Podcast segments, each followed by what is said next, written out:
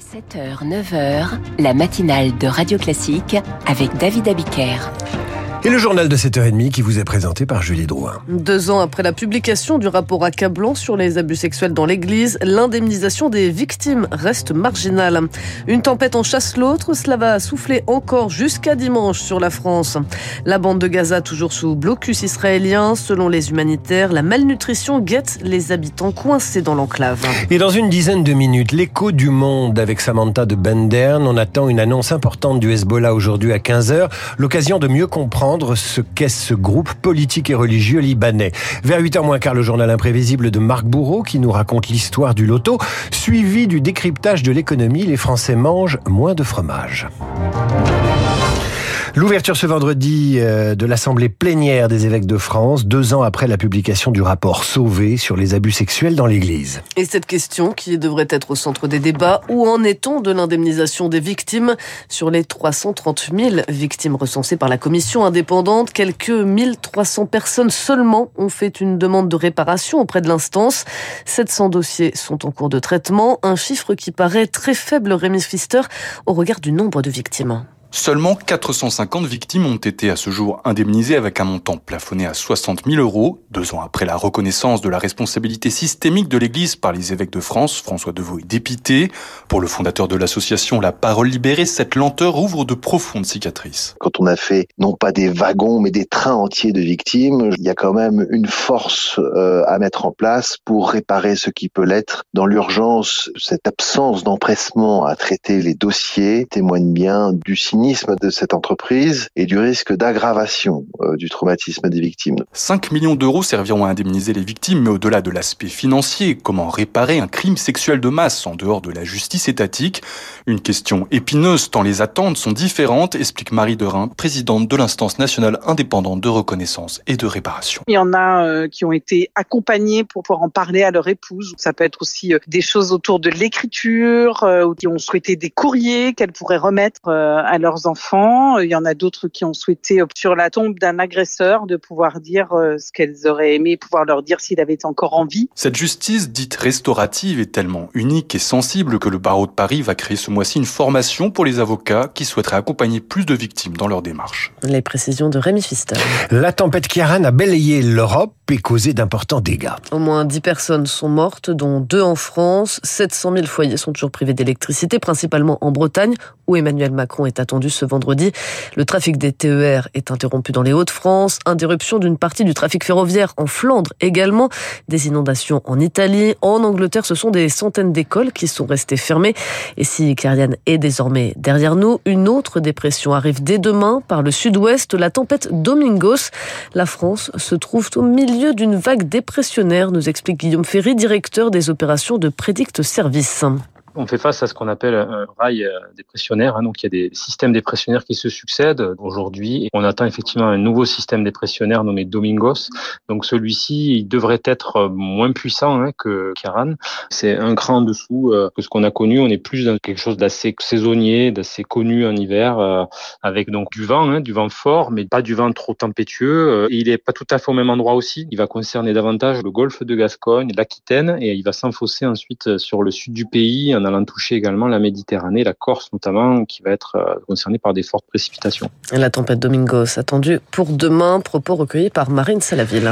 Au Proche-Orient, l'Organisation mondiale de la santé dénonce les difficultés à livrer l'aide humanitaire dans la bande de Gaza. Une poignée de camions humanitaires a pu passer, mais après, rien n'est gagné. Selon l'OMS, il y a une multitude d'obstacles pour les amener là où ils sont nécessaires.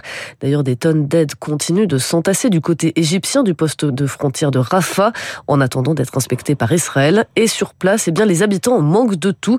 Selon le responsable d'action contre la faim Moyen-Orient, Jean-Raphaël Poitou, c'est une question de semaines avant que des cas de malnutrition n'apparaissent. Notre employé nous expliquait que les euh, rations alimentaires qui étaient distribuées dans le refuge où elle était, c'était euh, un pain et euh, trois dates par jour par personne. Ils ont organisé des rationnements. Effectivement, les adultes qui peuvent tenir le plus donner en priorité pour leurs enfants et les personnes âgées, mais aussi les bébés ou les mères qui sont en phase d'allaitement qui devaient allaiter avec du lait en poudre. Malheureusement, on a eu des euh, retours qui mélangeaient avec de l'eau euh, complètement sale et pas destinée à être mélangée et à être donnée à un bébé. Ben, elles devaient utiliser ces solutions-là qui effectivement aggravent les conditions de santé de ces enfants et de ces bébés. L'Égypte pourrait accueillir dans les prochains jours jusqu'à 7000 personnes par le poste frontière de Rafah. Et puis on a appris la mort d'un nouveau journaliste dans la bande de Gaza, un des correspondants de la télévision officielle palestinienne, tué dans une frappe contre son appartement. Vladimir Poutine acte la sortie de la Russie du traité interdisant les essais nucléaires. Un traité ratifié par Moscou en 2000 qui n'est jamais entré en vigueur, faute de signataires suffisants. Mais en pleine guerre en Ukraine, cette décision est un signal envoyé aux Occidentaux et en premier lieu aux États-Unis avec le risque de prolifération nucléaire, explique le chercheur Ulrich Bouna, spécialiste de l'Europe de l'Est.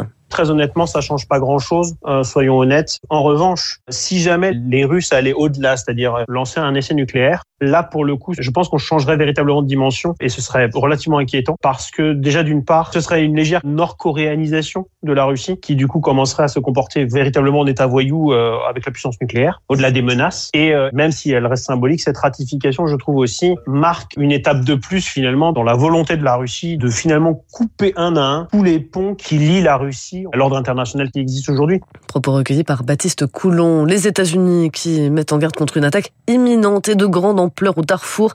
Une attaque qui serait menée par les paramilitaires et exposerait des civils et des centaines de milliers de personnes déplacées. Depuis le mois d'avril, les combats qui opposent les paramilitaires à l'armée régulière au Soudan ont déjà fait plus de 9000 morts et déplacé plus de 5 millions de personnes selon l'ONU. En France, plus de la moitié des établissements recevant du public ne respectent pas les normes d'accessibilité. Alors pour inciter les professionnels à installer une rampe ou à reconstruire des toilettes au rez-de-chaussée, le gouvernement lance un fonds de 300 millions d'euros sur 5 ans. Ce plan cible en priorité les commerces, les cabinets médicaux, les hôtels et les restaurants dans les villes qui accueilleront des épreuves des Jeux olympiques et paralympiques.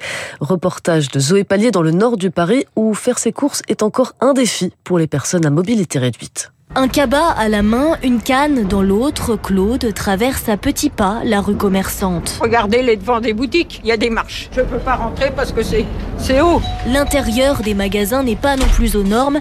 Natacha Carvalho gère une boutique de jouets très étroite et encombrée. Avec des étagères un peu partout, avec des tables au milieu. Si on arrive ici avec un fauteuil roulant, ça va pas rentrer. C'est une clientèle qu'on ne voit pas ici. Elle va donc déposer un dossier pour toucher la nouvelle aide de l'État. Le gouvernement on paye 50% euh, des travaux. C'est intéressant.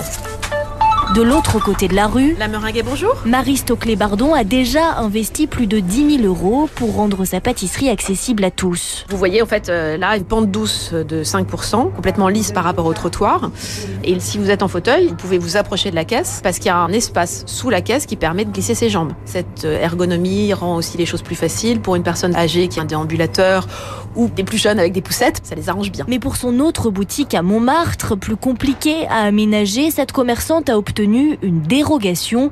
Dans de nombreux quartiers, les normes ne s'appliquent pas et les professionnels ne prévoient pas d'entamer des travaux. Un reportage signé Zoé Pallier et concernant les transports, eh bien, seuls 3% des stations de métro de Paris sont aujourd'hui accessibles aux personnes en situation de mobilité réduite. Et donc plus que 97% d'espace à transformer. Encore un effort.